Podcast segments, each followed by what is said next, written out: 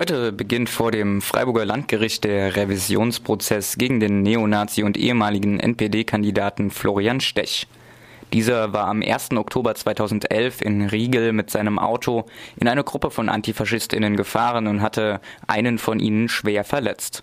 Andere konnten nur durch eine schnelle Reaktion dem Angriff entgehen. Florian Stech war an jenem 1. Oktober Schleuser für eine Nazi-Party im Kreis Emmendingen. Bei dieser Party sollte Geld für einen Neonazi-Aufmarsch in Offenburg gesammelt werden.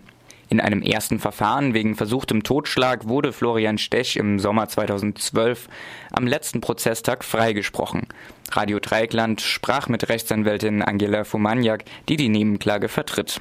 Also das Gericht sagte, wir gehen davon aus, es fand ein Angriff der Antifas statt, die wollten ihn, äh, wollten ihn verletzen, das war eine Notwehrlage. Allerdings hätte der Stech ähm, sich nicht so verhalten dürfen, wie er es verhalten hat.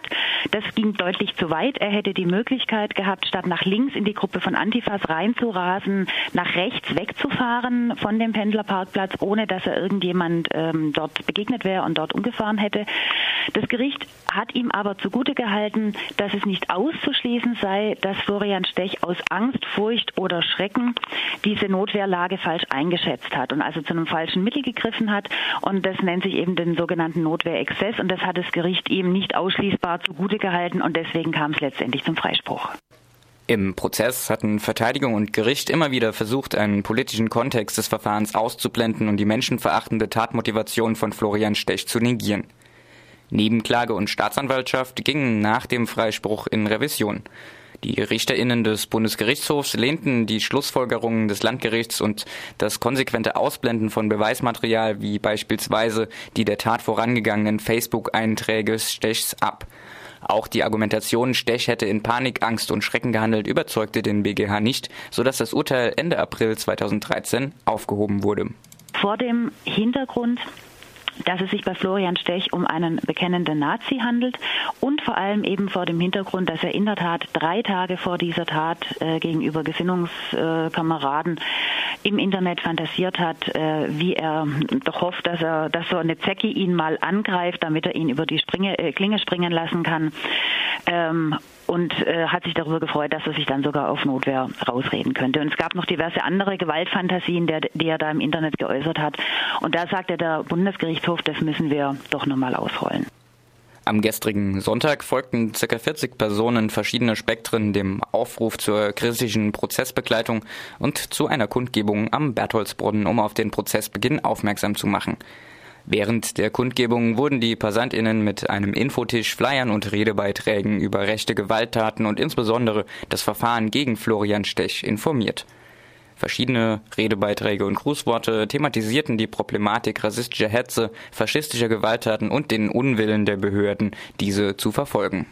Liebe Antifaschistinnen und liebe Antifaschisten, Faschistische Gewalttaten kommen immer wieder vor. Angriffe auf Migranten, auf Antifaschistinnen, auf Homosexuelle wie zurzeit extrem in Russland. Rechte Gewalt ist kein Randphänomen einer kleinen Gruppe, sondern alltägliche Praxis und Theorie von Faschisten, Rassisten und Reaktionären. Der Antifaschist, dem in Leonberg mit einer Gaspistole ins Auge geschossen wurde. Die rassistische Hetzjagd und der Mordversuch an den migrantischen Jugendlichen in Winterbach, unser Genosse, der von Florian Stech gezielt angefahren wurde. Dies alles sind anschauliche und erschreckende Beispiele dafür, zu was Nazis fähig sind. Nicht zu vergessen die 200 Opfer rechter Gewalt seit 1990. Nicht zu vergessen die Taten des NSU. Niemals den millionenfachen Mord an Jüdinnen und Juden, politischen Gegnern, Homosexuellen, Sinti und Roma und Menschen mit Behinderungen. Es ist klar, dass Nazis, Rassisten und Reaktionäre morden, foltern und verfolgen. Rechte Gewalt ist kein neues Phänomen und eben keine Randerscheinung. 1990 brannten Asylbewerberheime, 2013 wird schon wieder gegen Flüchtlinge gehetzt. Antifaschistische Aktionen, Bündnisse, offene Treffen und Organisationen sind die, die gegen die grassierende Gewalt von rechts stehen.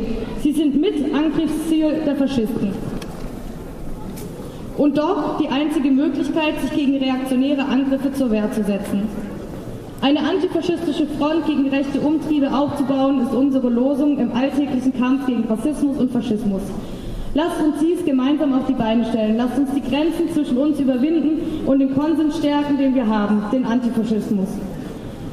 Wir werden uns immer wieder an den Angriff Florian Stechs auf unseren Genossen erinnern. Er reiht sich in unser Gedächtnis ein und unterstreicht unseren Schluss aus rechter Gewalt. Den Aufbau von staatlich unabhängigen antifaschistischen Bündnissen und Treffen. Für einen konsequenten Antifaschismus auf allen Ebenen und mit allen Mitteln. Die Faschisten in und um Freiburg sind eine Gefahr für Antifaschistinnen und andere politische Gegner. Denn Faschismus ist keine Meinung, sondern ein Verbrechen.